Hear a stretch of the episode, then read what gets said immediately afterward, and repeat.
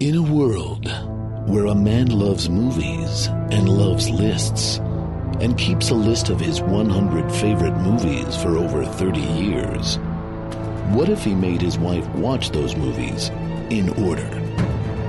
And what if he made her talk about it on a podcast? Would she like them? Would she hate them?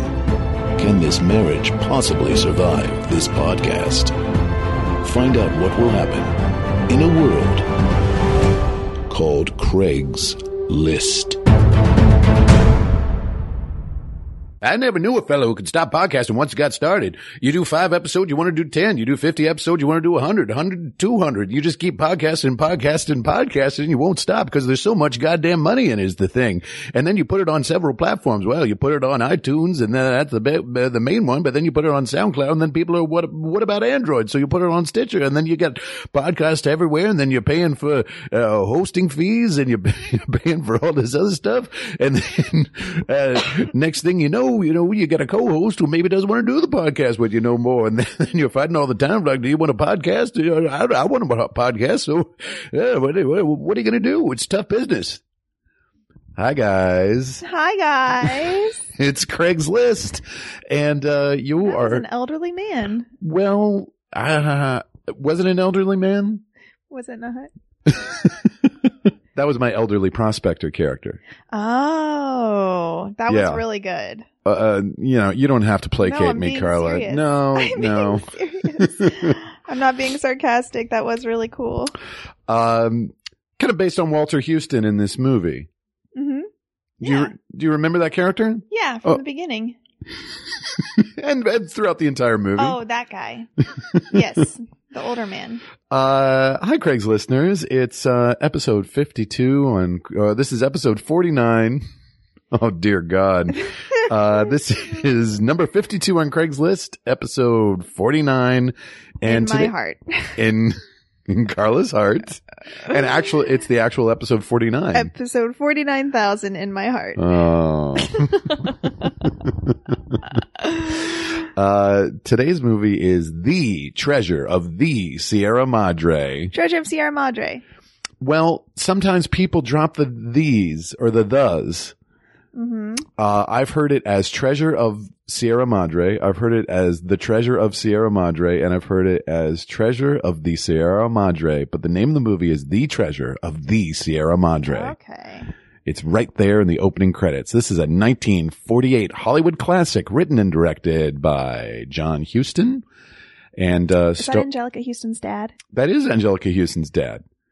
He Cool. yeah, he's part of the Houston dynasty, but he is the son of Walter Houston, the Hmm. patriarch of the dynasty, who plays uh, the aforementioned prospector Howard and who won the Academy Award for Best Supporting Actor. So directed For this? for this movie. Wow. So directed to an Oscar by his son. nice. Good work, son. The the only time that's happened, I believe, in Academy Award history, and then Academy Awards as well for Best Director and Best Screenplay for the younger Houston. Is there a fourth generation of Houstons?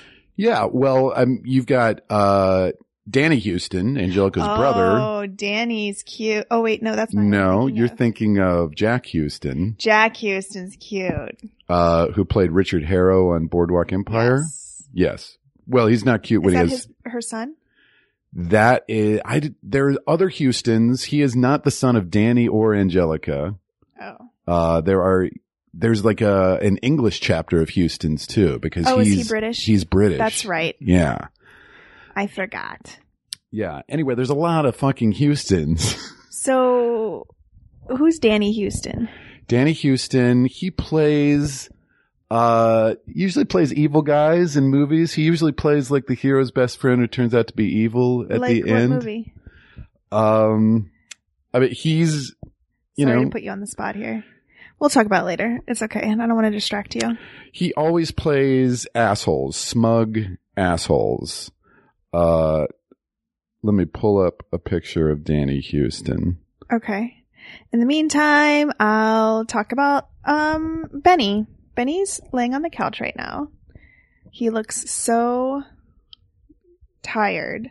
Oh yeah, I do know that guy. He's in Yes. a lot of stuff. Danny Houston, and he that was is in Birth with Nicole Kidman. I believe that is correct. where he played her sad husband. Yes. And he was just in Wonder Woman playing a bad guy. Oh yeah, he was the bad guy in Wonder Woman. He was the bad guy in Wonder Woman. Yes, he was an evil general, right? oh no, he wasn't the ultimate bad guy. He was the secondary bad guy. Right, he was because the um, what is it called when it's like a fake out? the red- MacGuffin, the red herring. the red heron, the red herring. Is it red herring or heron? I can't believe this keeps coming up on this podcast. Carla confuses herons with herrings. I'm not the only one. People were tweeting. One person was tweeting that he felt the same way. well, you got to hit that hard G at the end of herring. hmm Mhm. So is it red herring, yeah, a red herring, which is a fish? which is a fish, which is a fake fish that makes you think it's another fish. Is I that don't- a real thing? I don't really know the origin of red herring meaning uh, something that confuses you. we gotta find out. Okay. but yeah, because the real villain turns out to be David Thewlis, right? Who you think is Yeah, a good don't guy. Spo- that's Oh, too- sorry. That's, too, too, to- recent. to I spoil. can't spoil 2017 movies. Sorry, guys. S- Jeez, Louise! Now But- you have to put an alert. But I'm going to, Fun. yeah, I'm going to spoil the shit out of this 1948 movie, though. Okay, yeah, that's fine. Carla, uh, had you seen The Treasure of the Sierra Madre before? Never. Had you heard of it? I think only on this podcast. Because I feel like you've been talking about it for a while, like that it was coming up or something. I don't know that I've uh, teased it that much. Okay, I don't know then. Yeah. Uh, but this is uh, this is the first movie that John Huston made after coming back from the war. And we Mm-hmm. just watched that documentary, They Came Back, or Five Came Back. What is it? You watched it. I didn't watch it. Oh, you didn't watch it? Mm-mm. Uh, about all the filmmakers, Hollywood filmmakers who worked doing documentaries and propaganda films for the U.S. Uh, military. Is that what he did? yes, he did. He was one of those five filmmakers. So he didn't see battle. He was working on the film side of war. Uh, I believe he was he was there on the front. I mean, all these filmmakers were there on the front shooting movies, Wow. but uh, to various degrees uh, because they were assigned to different areas. I think some of them faced more danger than others. Gotcha. Uh, but it's a wonderful documentary. I did. I did want to see it. I think I was just tired and I fell asleep. Yeah, even narration by Meryl Streep could not I keep you awake know. throughout that movie. I think she got nominated for something for that, like an Emmy. Does that sound right? Uh, I don't know. I That that think would make so. sense. Narration. Mm-hmm. So Streep getting closer to that EGOT, right? Yeah, she has a Grammy. She what does she have a Grammy for? I think it's for like a children's book that she narrated. Okay. It's not best metal album. Should be best best album for Ricky and the Flash, which I also bring up way too much in this podcast. Sorry. I think that's five episodes in a row where you've talked about Ricky and the Flash. Can we be honest for a second and say that we've been recording the shit out of these podcasts this week? let's be real. Guys, let's be real for a second here. We have, I think, recorded nine episodes in a two week period. And because of guest availability, we've had Yeah. guests for a number of these guests that we wanted to get before Carla moves to Portland.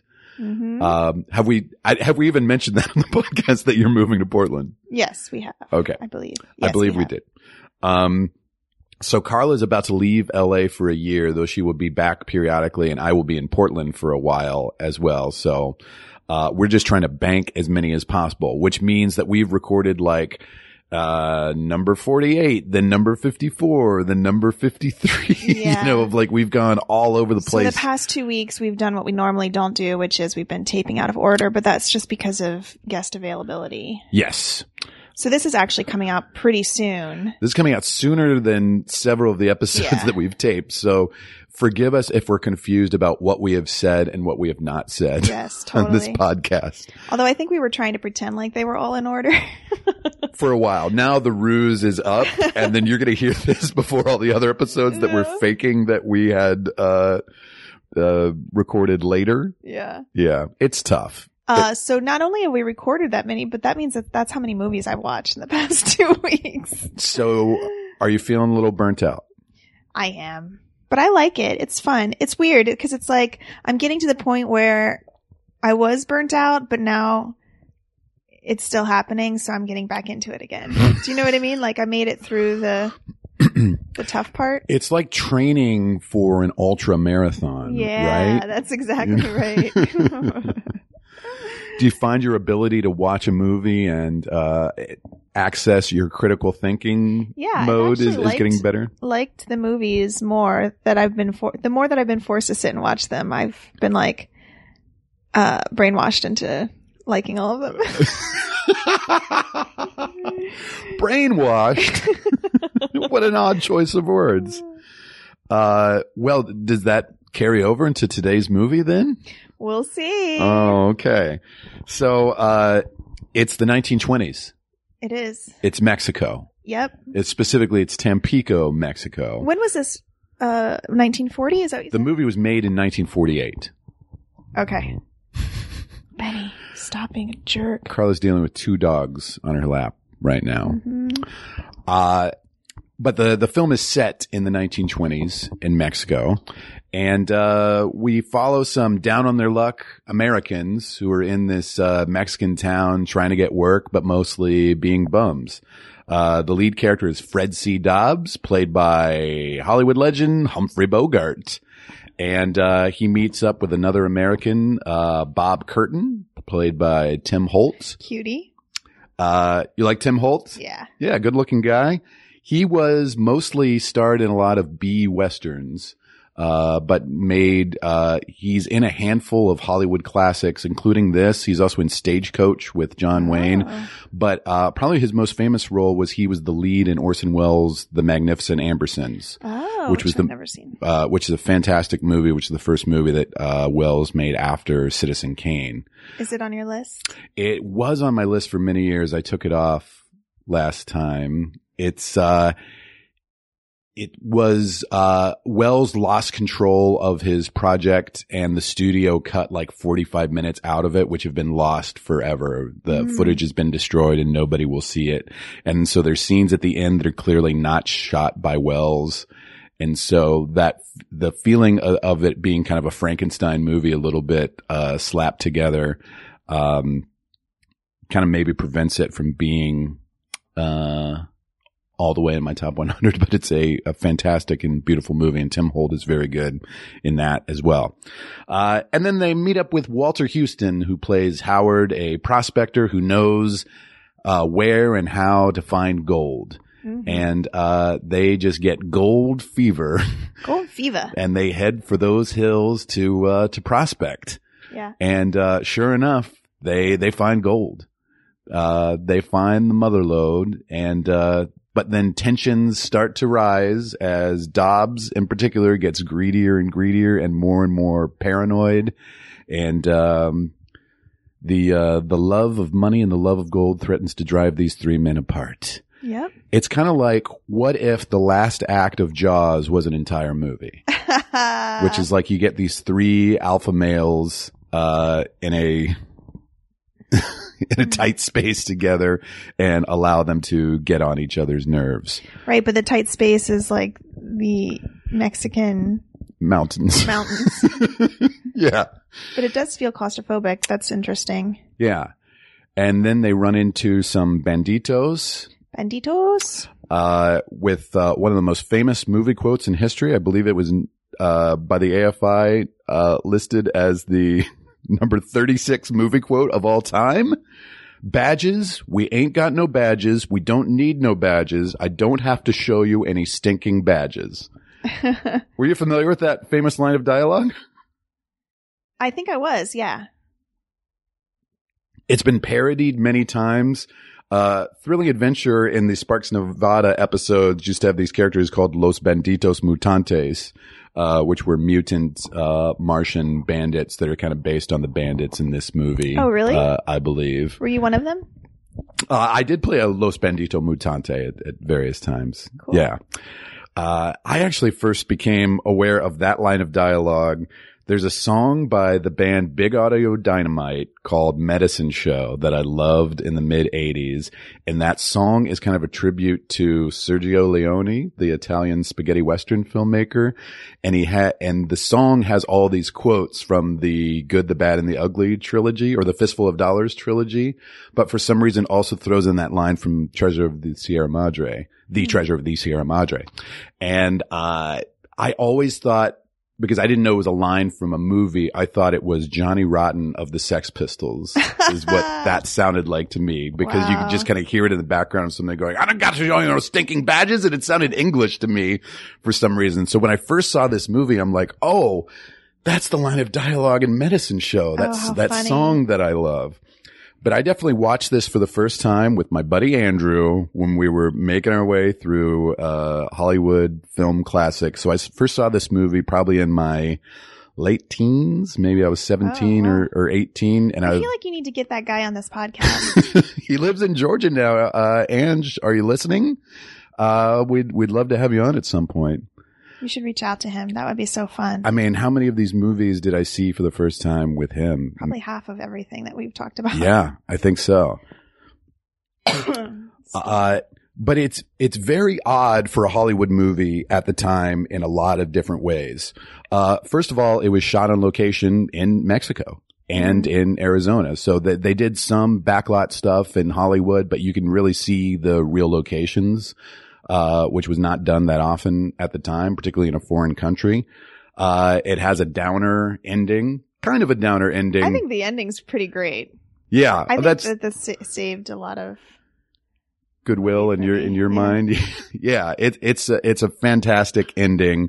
Uh, it's actually kind of a mixed ending. It, there, it's a downer for the characters, but then it kind of ends on an up note uh, in a strange way. Um, there's no hero in this movie. Uh, Tim Holt's character is probably more of the audience's surrogate, but uh, you know Humphrey Bogart, who you would expect to be because he's the big star in it, and he's kind of known at this time as a romantic lead, though he had Mhm. started out as more of a villain in gangster pictures uh, before Casablanca. Uh, but he's a real shit in it Yeah. like he is just a uh a paranoid and obnoxious and selfish character uh and it, it's probably uh a- along with the Kane mutiny which was another Bogart performance where he was a real paranoid character uh one of his most notable performances and and kind of uh, against type for him at, at the time uh, and so I think it was very influential on the filmmakers of the 70s who started to do more anti-hero uh, movies with ambiguous morality. Oh, that's interesting. Uh, Yeah, I was expecting him to be the hero, to be a good guy, to like make it all ri- okay. yeah. And r- right away, I mean, he's a real dick at the beginning of the movie. Is he? What does he do right away that makes him seem like a dick? Well, he's begging on the streets of Mexico. He keeps hitting up the same uh, wealthy American businessman for a for a peso. Who is? who is John Houston uh, in a in a cameo. So he hits up the same guy three times without realizing that it's him. Uh, you get a sense that this guy just like wants to get drunk and go to a whorehouse. You know, Right. Um, yeah, I guess that's true. But I he also has that scene where he um finally buys a lottery ticket from that sad little orphan yes, kid. Um, which is a nice thing to do. And then he really goes out of his way for Tim Holt's character. Did I just say his name right? yeah, you did. Oh good. Tim Holt's character. Yeah, I guess it's not until they start prospecting that that Dobbs really kind of goes crazy. yeah, it feels like he's pretty stand up. Cause he like stand up. he's a pretty stand up guy. he uh he does a stand he up does a set stand-up there in routine. Tampico, It's- Mexico. Who Oh. would have yeah, thought Humphrey he does Bogart it. was so funny? He does a type five. Yeah. Ugh. So that whole bit about the banditos, oh, so funny. Um, What's the deal with banditos? but he he's a stand-up guy in that he offers Tim Holt money to help him because they have to make an investment That's in order right. to go start looking for gold, and so he gives him money for it. Yeah. Anyways, I'm just saying He does that's throw a what cou- makes it interesting when he starts to freak out because you're like, whoa, whoa, buddy, calm down. Where is this coming from? Yeah. He does throw a cup of water in a kid's face, though. Cool. What? I'm The- sorry. I got distracted by a text from Julie Blacker. Was it funny? Kinda. It was Okay. about I'm going to New York next week. We're gonna hing out. Well, congratulations. Good la di da. Good for you. Uh, when he, the first scene where the kid is bugging him to buy the lottery ticket, he throws a cup of water in the oh, kid's that's face. true. You're Yeah. right. Do you know who that kid is, by the way? Um. Uh. No. Robert Blake. What? Yes. Later known for playing Beretta on TV and, uh, Amongst other things. amongst, and noted wife murderer oh my god. or accused wife How murderer. Crazy. Yeah. I wish you would have told me that when it was on. Then I would have paid more attention to that scene. Yeah. Robert Blake, I believe was in the Our Gang comedies. Uh, What does Li- that mean? Little Rascals. oh, he was. Yeah. I don't think he was one of the main little rascals. You know, he was not Alfalfa Are um, you sure? or Darla. Uh, but yeah, I think he acted in the R Gang comedy. So he was a child actor. So he was in That's Hollywood his amazing. entire career. And he's the lead in a movie that really could be in my top 100. I'll have to reassess it, but in Cold Blood, Mm. uh, he is, he's just fantastic in that movie. Uh, which is especially chilling, I suppose, given that he later Not the Philip Seymour Hoffman one. Oh no, that's Capote. Yeah, I- in Cold Blood is the is the adaptation of the Capote Right. Who novel. plays, So who plays? there's no. Uh, I think there's a reporter at the end, but it, nobody's doing like a Capote impression Oh, or right. anything Okay. like that. This is So- literally just the story uh, of the of the murderers. I read the first like two chapters of that book maybe eight years ago, and I put it down. And I was like, "This is the scariest thing I've ever read." it's terrifying. Yeah, Yeah, uh, but it really gave birth to true crime. You know, sure. uh, the whole true crime genre. I mean, it's still the the greatest example of And it. I know but I'm supposed to read it. I need to go back and finish it, but it was it scared me so much yeah, that I was like, "I can't. This is too dark." it's great writing. it is great writing. Anyway, that's Robert Blake in the movie. Oh right, I forgot what we were talking about, or why we were talking about that. Yeah. Okay. What else? and then I think Walter Houston in his Academy Award winning performance, it's just a very memorable character as Mhm. Howard the Prospector. He, talks is, a you're mile a minute. I tried to do that up top. I don't think I did it justice. was good. to Yes, it. it, was. I actually get Walter Houston confused with Walter Brennan, who was another Hollywood actor at the time who kind of, uh, and, uh, ooh, and he, I think I was doing a little more of a Walter Brennan voice, which says, sounds like this. And he was in a lot of Westerns and he talked real fast too. And he, he was a Uh. little more rural. Uh, so, uh, the, uh, yeah, also in the Sparks Nevada world, I played a character called Felton who had a little bit of a Walter Brennan, uh, energy about him Oh, as really? well. Yeah. And he was also based on an actor named Andy Devine, who's in a lot of like old westerns and John Adam Wayne Devine? movies. Uh, not Adam Devine, uh, Andy Devine, um, who would have been in Workaholics had they made it. in Man, the- if there are any in the thrilling 1930s. adventure fans out there listening, they're going to be so delighted in this episode. With all these bits of Jenna, trivia. hi Jenna. I yeah. think she listens to a lot of these, Uh, hi, Jenna. which is very nice. Yes. Um, but I, I, I love Walter Houston in this movie. And then just the, the contrast between the performances, uh, Tim Holt, who is very grounded and, and real, uh, in a, in a very non old Hollywood way. Yeah. And then both Agreed. Walter Houston and Humphrey Bogart are kind of playing to the rafters a, a little bit. They're a little bigger. Uh, but I think the contrast in personalities between these three characters produces like a lot of good tension. Agreed. Um, but there are really no female characters in this movie. Agreed. Did you notice that at all? yes.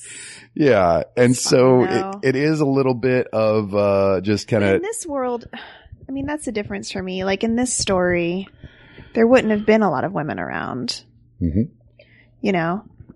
So that's. you felt it was organic to the story Yeah, that they like, were that's telling. the difference for me Yeah. when I'm watching something. It's like w- in real life, women would be here, or, or they probably wouldn't really be around. yeah. And I just don't because it's like three men going out looking for gold. Like I just don't know that a lot of women did that sort of thing. Sure. in the twenties.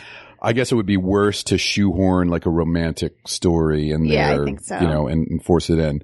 Maybe you get more upset when there's women who kind of run the periphery of the story, but they're never given any agency or never, you know, there's no interest in their interior life or motivations or, yeah, or I anything. think that's right. hmm Does that bother you more?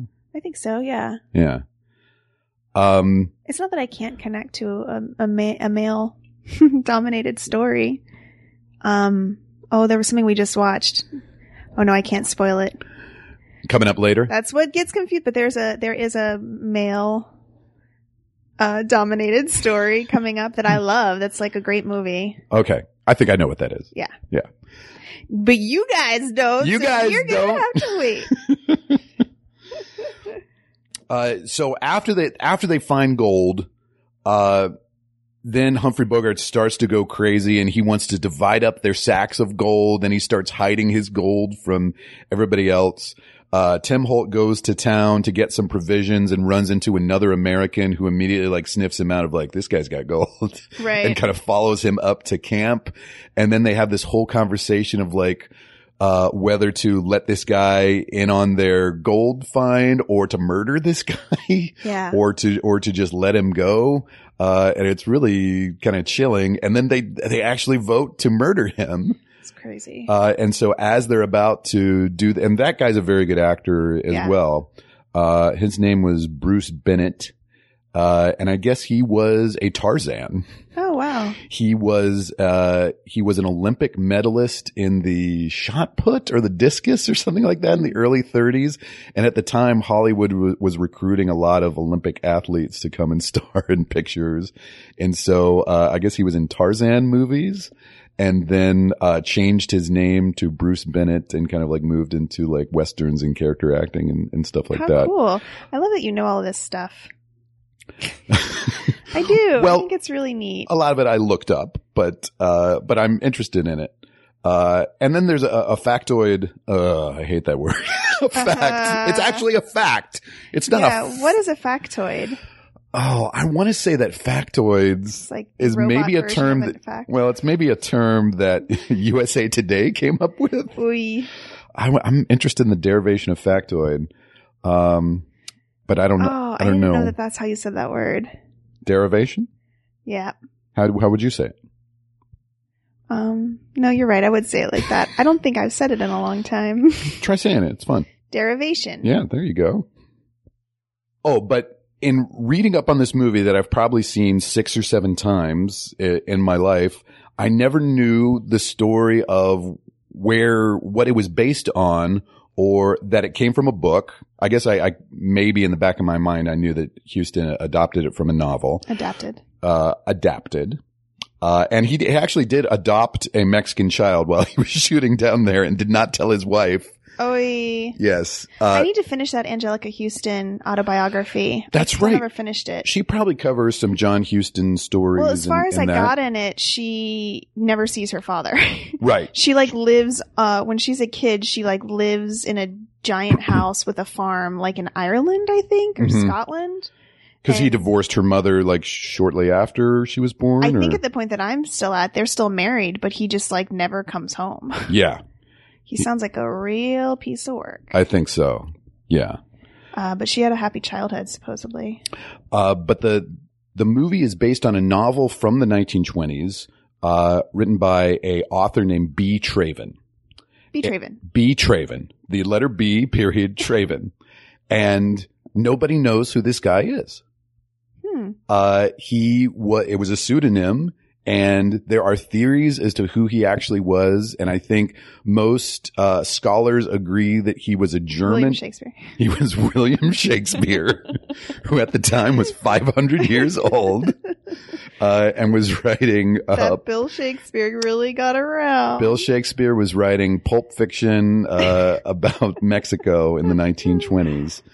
Uh, but uh, nobody knows who B. Traven was. wait i'm sorry i totally hijacked what that for, for funny- your Bill Shakespeare joke?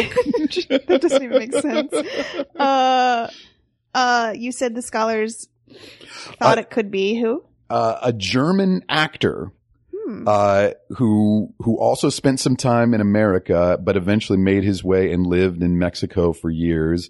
And I guess even his publishers didn't know who he was. He would submit his manuscripts through agents or whatever, but, but he how would he get paid I That's what you're worried about? They didn't know who he was. Go ahead. Keep going. I don't. I don't know. I don't I know, know. how he got. I- but he. But he had. He had uh, go betweens. He had some sort of agent or whatever who would. You know. I, I don't know. I don't know what his arrangement was.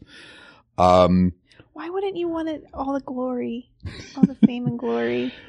But uh, he was an anarchist, and his books were all anti-capitalist. Mm, So th- that makes sense for this story. So there's definitely a moral of this story of uh, not getting caught up in wanting money and greed and and I think that's another you know money is tough you know You're preaching to the choir. yeah Oof. you think about money a lot all the time. How we need to get more of it. yeah and we're fine Yeah. We are. like you know I don't know what percent we're in we're not in the one percent definitely We're in like the top 62%. We're in the, s- let's say we're somewhere in the top 62%, you know. But uh, yeah, I think I really responded uh, even as a teen to the, the moral of this story. Yeah. Uh, and it definitely uh, Bogart's portrayal uh, of a guy who's just thirsty for for money. Uh, it's a real turnoff, you know. Mhm. And I think that's another thing I like about Walter Houston's performance, which is like he's, you get the sense that this guy has earned and lost fortunes many times over the years. And, uh, he, as Bogart starts to go crazy, he, you can see how savvy this guy is and he's really trying not to rile Bogart and he always kind of takes the diplomatic point of view on everything of like, well, whatever you guys say, I'll go along with whatever you say, you know, of like, well, you could do that and that'll be fine. You could also do that and that'll be fine. you know? Uh, and, and so I, I, I just love the character of Howard. I think he's a great character. Um, well, let's go through the movie a little bit chronologically with a segment that we like to call Carlos Quotes. She's feeling her oats and Craig's taking notes. Whatever they are, it's Carla's quotes. at the beginning of the movie, that scene we talked about where he throws that glass of water in uh, Robert Blake's face, you said, "Yikes, that's child abuse." Oh, yeah. And then I was like, he, when I was talking before, I was like, he was so nice to him, as though I didn't even see it. Uh, Carla on Humphrey Bogart. He wasn't a good-looking man, was he? He really wasn't. It's kind of amazing that he was as famous as he was at that time Yeah. without having to be very good looking. Now, that's not to say that he's not a really good actor or charismatic. I Yeah. just meant like in terms of him being, he kind of was like a stud, right? Like a heartthrob. It's interesting the arc of his career because he started out playing thugs and gangsters, Yep. and Feels right. Yeah, but then they showed an old headshot of him from like the n- early 30s, and in in the documentary that I watched, that's on the DVD, and the commenters were like, "He was really handsome at the time," you know. Really? I, th- well, uh, partially in this movie, I mean, they're trying to make him look unattractive. Sure. Uh, but I think he was an alcoholic and, uh, he also was taking hormones at the time because he and Lauren Bacall were trying to, uh, get pregnant. Uh, Oh. and the hormones were causing his hair to fall out, uh, as well. So I think he's wearing a wig for a lot of this movie. And, ah, yes. um, and then, uh, of course, you know, the character gets progressively, uh, more disheveled, you know, and so that like that wig is, he's got like layers of dust and grime on his face, Yeah. you know, um, but yeah, I mean, he, he's an odd looking guy. His teeth are, are, are kind of bad too, but I think Castle, This looks like he's been through a lot. yes, Uh, probably a lot of drugs, uh, smoking, and alcohol. drug smoking, Drug smoking, alcohol. uh, seriously into meth, uh, Humphrey Bogart. Um, no, I think Casablanca was like his first romantic lead. Oh. Um, and then, but even then, What you know, year was Casablanca? 42. Before this or after? Yeah, it was before this, it was six years before this. Oh, this was 48. You Yeah, said this is that. 48. You said that like three times. That's okay. But and then we talked about the 20s, and then you just said something about the 30s. So I'm all over Also, the decades. the top 62%. There's a lot of numbers in this episode. okay. Uh, and they will all point you, lead you to discovering the treasure at the end of the episode. yes, I've been dropping, I've been dropping hints. You know, the all these numbers I've been throwing out are latitudes and longitudes, guys. So you know, you know where the treasure is. You know, I've given you every clue. Every clue you need is right here in this I'll podcast. never say we didn't do anything nice for Okay. you. Carla doesn't want to have to do math on this podcast. that was the one condition when we started. Like, please, Craig, no math. Oh boy. Uh, I remember, oddly enough, uh, around the time of when Pritzi's Honor came out, which is a John Huston movie that Ange- Angelica Houston won the Oscar for in that one. That's so that's, oh, I never saw that either. Is that's- Jack Nicholson in that? yeah. Uh, That's how they met and hooked up. no, they were already a couple Already a couple. because, well, let me jump to another movie then Chinatown, 1974. Uh, John Huston plays Noah Cross, oh, the- of course. the, villain That's right. in that. Yes. And so, uh, Nicholson had just started dating Angelica around that time.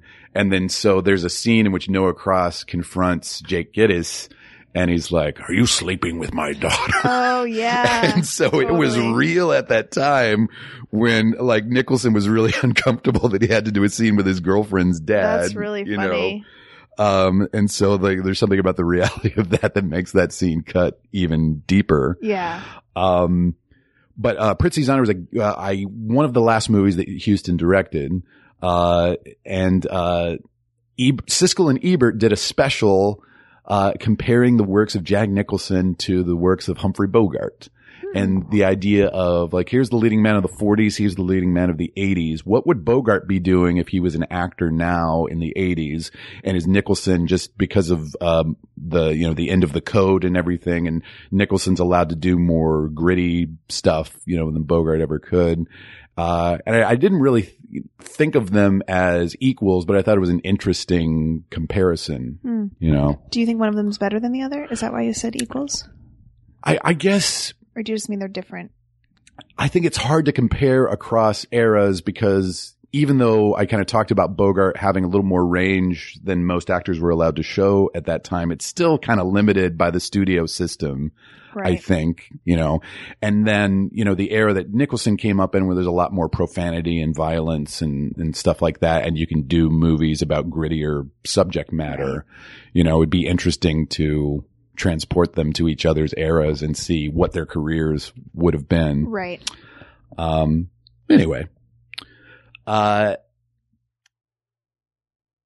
and then there's, uh, uh, Curtin and Dobbs fall into this scam, which is another American expat, uh, who hires these workers for like two weeks at a time to like build a whole camp and keeps promising them he's going to pay them at the end of the two weeks. And, uh, I guess everybody in town has fall, fallen for this scam. Uh, it's just a crazy I did story. feel like that was a little too much. mm-hmm. Here's the pro- here's the problem with these older movies that I haven't seen and don't know what they're about. It's hard to trust them when you sit down to watch them because you're like this could go in a million different directions and and not necessarily pay off in any given direction. Yes. Um, and I guess it's just the style of the time, maybe. But like, if I had sat down and read a synopsis of it ahead of time, then I would have known that they were going to go look for gold at some Right. point. But I didn't, and so all of these kind of fake, fake outs of stories, and this is one of them, which is he they go he go this is how he meets Tim Holtz character, I guess. Yes. But um, but he goes and like works for this guy. They go and work for this guy who doesn't pay them. Then there's the scene where they find out he hasn't paid them. Then there's the scene where they have to go track him down and beat him up to get their money. Yeah. There's a Like- huge ass bar fight. There's all like there's like five scenes for this storyline that that's it's like a mini storyline. It's not the movie. And it takes up like 15 or 20 minutes of the movie. and so that that's like I would say and I understand that they're setting up the characters and they're showing how they met, but really if you did this movie today, you would just start with the two of them paying the money, the down payment to go on this adventure and to find this gold. Like that's where this we don't need to know how they met because we know that they're both just bums who are looking for work. yeah. I mean, storytelling's probably a lot more streamlined now. Yeah. And with everything kind of following the save the cat templates. Well, not even that, but just being efficient. Mm-hmm. I mean, I, I imagine it's something straight out of the novel that they just included Of course, yeah. in there. Yeah. I mean, you could say that it's kind of setting up the desperation of these guys of like Mm-hmm. how much uh, suffering they're going through of like, the, you know, they don't have a cent to their name. You know, they, they worked hard for this guy expecting to get paid, you know? I feel like that could have been three lines of dialogue between the two of them. yeah. and they they have the great setup with Humphrey Bogart's character where he is begging for money and where he, you know, Yeah. and and I know this stuff with Robert Blake's little kid character is important because that comes back towards the end. He's the one who figures out something at the end that I won't spoil. But Yeah. Anyways, I'm just saying that to me felt like this is a really long movie and it's only the first part of the movie. you know what I mean? Like Yeah. it just added too much plot. Uh, when we first meet, Say that you agree with me. I buy that. I Don't buy just that. move on and as though I didn't just speak for five minutes. I buy that. I buy that. Okay. Um, but I, I, I think that actor, the guy who's scamming them, is good as well. I, I, I like that stuff. It wor- it works for me. But I get it. I get it that it, it could be cut. Um, when we first meet Walter Houston, he's in some sort of like hobo shelter or whatever. So they're they're all just hanging out at this place. And Carla said, "Why are there shoes hanging from the ceiling?" Oh yeah. um, just like hanging out at home, you know, like you, you get some snacks, you get a drink occasionally. And so I said, um, to Carly, you need anything? And she said, a good movie to watch. Oh. This was 13 minutes in. Boy. There's a, that big bar fight that I was talking about. Carla said that wasn't a real punch. and then she looked at her phone for a while and then looked back up again and she said, are they still fighting? This is the longest fight in history. it wasn't quite It they. did feel like a slow motion fight. it wasn't quite they live territory. they live. What's that? That John Carpenter movie about the aliens that are uh, living among us with Jesse Ventura, not Jesse Ventura, but uh, Roddy Piper. Is this something we watched? No, no. Oh. I thought you've seen They Live. No. Um, anyway, there's a long ass fight in an alley between Roddy Piper and Keith David Oh. uh, that I think is famous as the longest fight in movie history. Oh. and it's okay. like it's part of the joke that it just keeps going and going and Man, going. the way you said that, it was like that was a movie on your list that we had watched, and I had just completely forgotten about. That's when you wear those special sunglasses and you see that people are, are skulls. What are you talking Uh, about? I'm sorry. I'm sorry. I thought you've seen this one. Uh, oh, Benny just looked at me because I snorted at him. at the end of the bar fight, uh, that guy, Pat McCormick, who's supposed to pay them, is down on the ground and Carlos said, don't kick him. It's too much. It's too much time. It takes too much time. Eh. it takes too much time. Of like, uh, but they didn't really do that at the time. You know, you couldn't show that much violence. Uh, I feel like that's one of your in a in a violent fight scene, kicks, uh, kicks to somebody's face or kicks to somebody's stomach are one of the things that really you can't handle. Um, Carla said he's honorable. He just took what was owed him. Is what that scene was about. Oh yeah, he picked up the wad of cash from the guy he just beat up, and he just took just took what he was owed. just took what he was owed. He didn't take the whole thing. hmm Which uh that was yeah, I guess that is there yeah, you have to see that scene in order f- to see how he goes crazy later. Yeah. I think this is a Bogart line, though it might be Walter Houston, but uh, that's the kind of sugar Papa likes. Ugh, I think I'm going to say that more often around the house, don't you dare. referring just to sugar. right, You know, right. That's the kind of sugar Papa likes. um, Carla- Gross. and then when they finally start off for prospecting, Carla said, That exposition took half an hour, which just might be all I need to watch. you said this at the 21 minute mark, by the way. um, But really, yeah, that's too much. Just start your movie. Just start the story. Another thing interesting about this movie is how much of it is in Spanish that's untranslated. Yes, I noticed that. I did think that was really interesting. uh, and certainly not standard at the time uh, to subtitle. You know, uh, a Hollywood movie at the time is not going to subtitle you know uh, dialogue in another language, but you might uh, you might have white actors playing Mexicans speaking in thick accents, but mostly he just allows them to speak Spanish, and then occasionally we get Howard or some other character translating it for us, and sometimes he just l- lets it play with no translation, which is Yeah. interesting. The whole ending scene. There's Uh, a few minutes of just Spanish dialogue. I guess yeah. it's not the very end, but yeah, Yeah. leading up to it, it's just several minutes of just Spanish. And then around the half hour m- moment, you wondered, who is telling me this is a fun movie? Some guy. Somebody on the podcast said it was fun. yeah. A Craig's listener or maybe a friend of ours No, commenting so- on I, some. I think it was a guest. Oh, we okay. had. oh, was yeah. it Matt? Matt Parker? Or James Dunn. I think it might have been Matt because Okay. this comes out after the Science of the Lambs episode, right? Yeah. And he was like, "Oh, that'll be fun." And was it? well, I'll Well, let you know. We'll get to it. Um, and uh, you know, I, I just think it's interesting, you know, learning stuff about prospecting as well of like when they find fool's gold and, and Howard kind of laughs at them. And then when you see that gold really is just dust and kind of looks like sand, but he can kind of sniff it out. Um, and then when they build the sluice and everything, um, I, I just, I learned a little bit, bit about prospecting, which I like. Uh, but Howard has a line, water's precious, sometimes more precious than gold. And Carla said, true dat. We can't a live without the water. I said this as there were raging fires in Burbank. and then there's another scene where uh, the guys are sleeping and Walter Houston's cooking beans and he keeps offering them the beans. and so he every time he said, How about some beans? Carla uh Carla would chime in. He said, How about some beans? Carla said, No thanks, we're napping. And he takes out his harmonica and starts playing, and Carla said, Ah, motherfucker, I'm trying to sleep. What's wrong with you? I hope you fall face first into that fire. well, because they're exhausted. They're so tired from digging and whatever. They need beans. They need beans for strength. and he's being so annoying, and they're just trying to sleep. they just wanted a nap. Then you said this movie is boring as fuck. Oh, you don't have to say that stuff. Then uh one of the prospectors says, I'm about ready to give up. And Carla said, Me too. Has it been 40 minutes yet? when they do open that sluice gate, Carla said, Nice work, guys. when they open the what? The sluice is like the the little uh The water thing. the water trench, Oh, yeah. you know, where they can start panning for uh, panning for gold.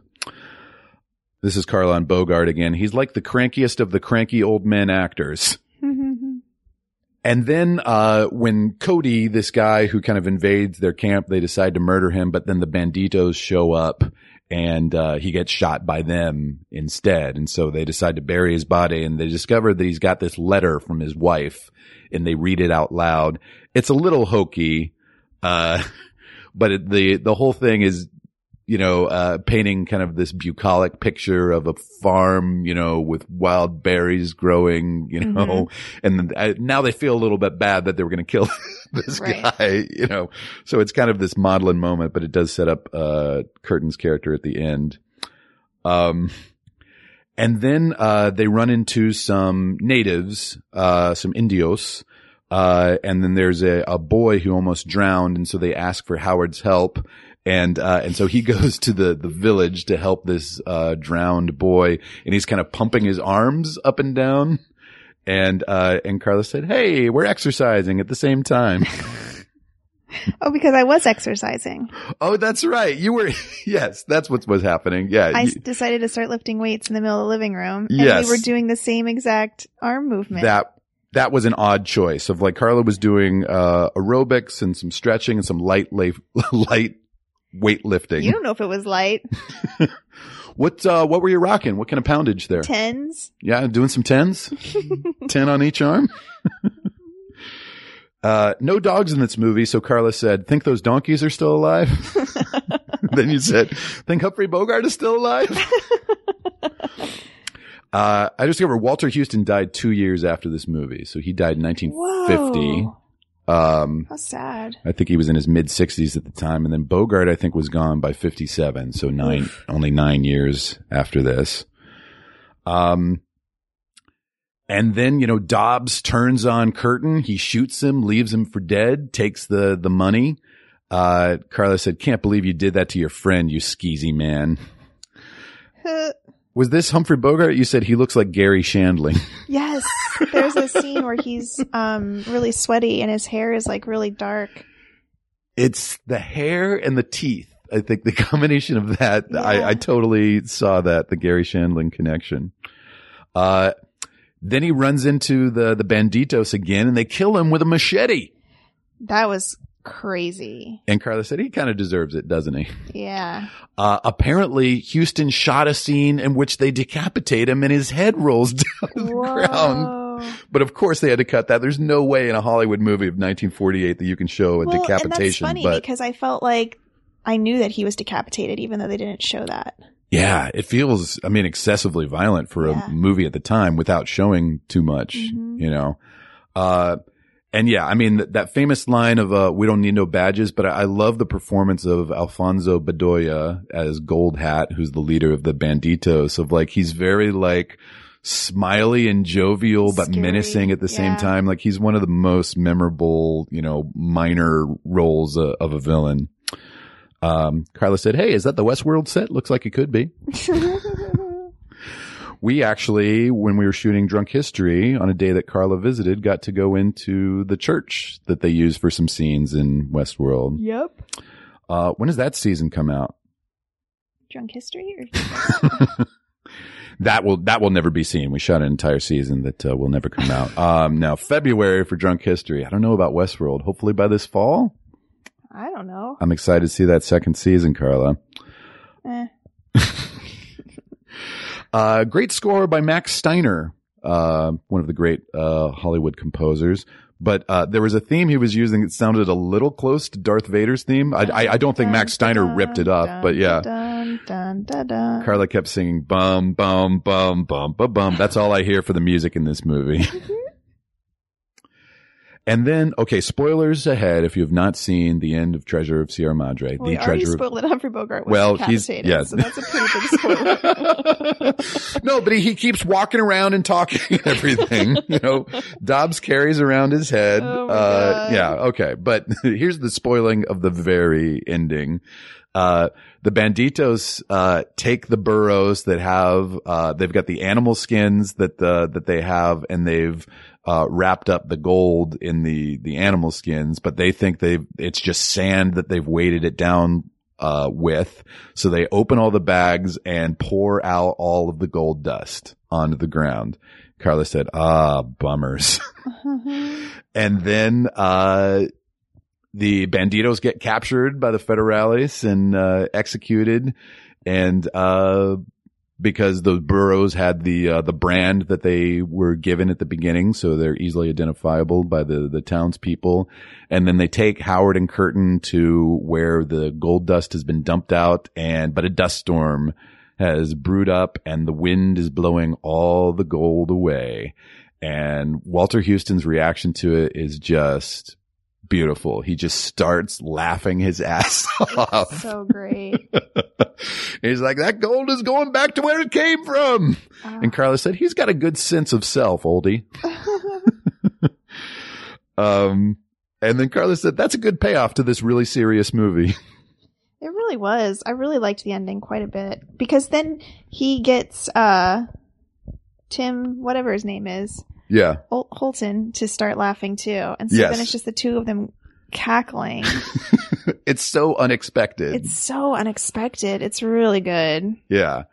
And so I guess, you know, that's the moral of like you, you know, you work your ass off for however long they were up there, six months, you know, you've invested your whole life in this thing, but Mhm. you know, life itself is more precious than money can be. And you just have to be amused at this great ballet that we call life. So Tim then leaves to go hook up with the dead guy's wife, yes. which is bizarre. It's bizarre. So the uh, so Howard decides to stay in the Indian village where he's now like a medicine man, and he's like they they want to make me their legislature, their whole legislature, That's a funny line too.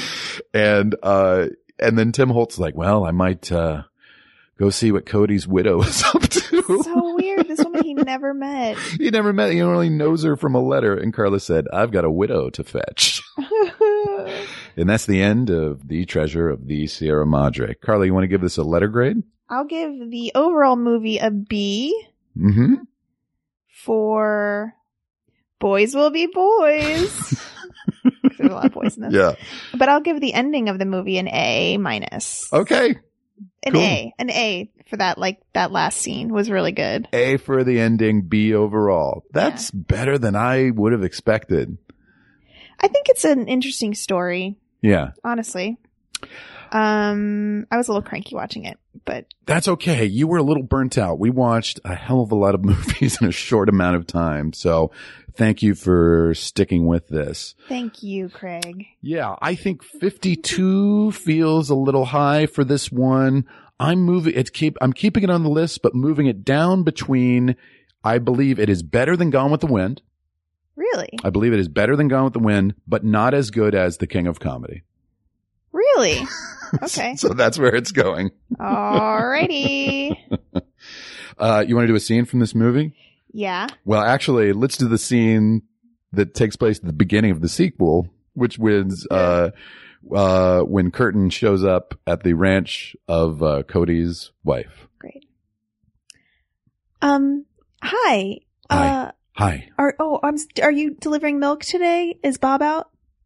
Uh, yes, I'm, uh, I'm sorry. I have to admit that I'm not really the milkman. I did murder the milkman and, and steal his, uh, outfit. And here is your milk, Oh, Bob. by ha- the way. has such a nice family. Oh, They're really gonna miss him. oh, he's got a widow too. oh man. Wait, works how do really- you know that I'm a widow? Oh, ah, my name's Curtin. I'm sorry. I should have started with that. Curtain. Curtin. Like the fabric that you hang from the window? Um, I can't spell, so I'm I'm not sure if it's spelled the same. But yeah, but it's pronounced it's pronounced the same as that. I'm not sure whether that's my first name or last name. By Listen, the way, but Curtin, guys have been lining up around the block to come in and, and give me their uh, quote unquote condolences. and they've been bringing a lot of gifts over. I mean, now What a- I know that I'm a hot piece of something, something, but I'm I'm in mourning right now. look to see you firsthand. I have I've only known you from your your letters, I've never written you. but you wrote your husband, Cody. yes, I met him down in Mexico. you met Cody. Yeah, I uh, I saw him die. What? I I saw him die. I, I know, but I meant like how? How? Well, look, uh, me and a couple of other pals, uh, we had a little prospecting thing going and, uh, and Cody was trying to horn in on that and we were going to murder him. Oh, sounds like Cody. Yeah, we were, we had voted to murder him. Oh, you're a real you're real into murder. Well, you know, I, I, I got to protect my interests, you know, Uh huh. and, uh, but lu luckily I, I didn't, I didn't murder him. I mean, I had a gun drawn on him and everything, but then some, some banditos came in, you know, we asked them uh, if they were federales to show their badges. They said, uh, we, we, we ain't got no badges. Uh, we I feel don't like I've heard that before. have any badges. I We feel don't, like that's something a lot of people say. a lot of people say that Yeah, we don't like have as a joke. we don't have to show you any stinking badges. Well, it Yeah. started with this guy. This was the first guy Okay. who said it, and then Okay. it kind of like it- Wait, so you're saying the banditos murdered my Cody, they they did murder your but Cody. you were going to murder that him, I was, but I didn't. But I'm only now Mm-hmm. because the banditos showed up. yeah. But now I'm here to take you as rightfully mine. Well, hold on a second. Let's not get ahead of ourselves. What kind of dowry do you have? What kind of dowry do you have? nope. In my world, it's the man who has to provide the dowry. Well, I do have. Uh, I have some whole milk. I have some two percent. I have some some Greek yogurt. Really, because Leonard down the street has a bunch of gold. Leonard, he's got gold. He's got gold. Well, gold means nothing. I mean, I actually, it's quite. It means quite. A, he's he's a very rich man. Nope, nope. The moral of this story is gold is meaningless. Look, I don't you know, what story you're a part of. It's just dust and it, it blows away. And My story is all about that sparkly stuff. well, this didn't turn out how I'd hoped. I thought immediately I'd show up, say that I was going to murder your husband, and then I'd just, I'd just marry you and eat, eat your sweet berries. Ugh. I do have a kid you could have if you really wanted a family. Okay, yeah, that that'll work. And scene. An it's extra just kid. She's just giving out her kids. it's just going to be an awkward conversation, Yeah. you know, regardless. How's that gonna work out?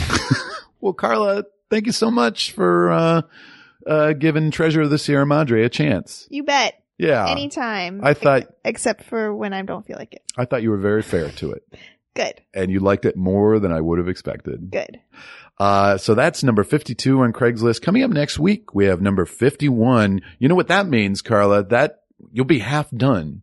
Whee! When you finish that we already movie. recorded that one, didn't we? uh, you will be half done when you watch number 51. And, uh, this is a, uh, a drama. Mm. And, uh, it was made in 1988 Mm. and it, uh, was nominated for the Academy Award for Best Picture. Mm. and it won the Academy Award for Best Supporting Actress for a performance by Ms. Gina Davis. Mm. And it stars William Hurt and Kathleen Turner, and it was directed by Lawrence Kasdan. the fly. It's not The Fly. It's called The Accidental Tourist. No, I knew that because we already taped this. one. okay, but like go along with it and let- let's pretend. Okay. Um. No, no, that's fine. Yeah. The movie is called The Accidental Tourist. And we have a guest. We do have a guest. You have to plug it. Plug His- him. yeah, he's got three names. He does. His first name is Mark. His second name is Evan, and his last name is Jackson. Mm. Uh, we got him. We did it. yeah, we've we've finally got Medge. Uh, Marsavan Jackson is uh, Marsavan. Marsavan. Well, because he spent some time in Detroit, I think he talked about on a spontaneous spontaneous nation once how people uh, would see his name written and assumed it was pronounced Marsavan.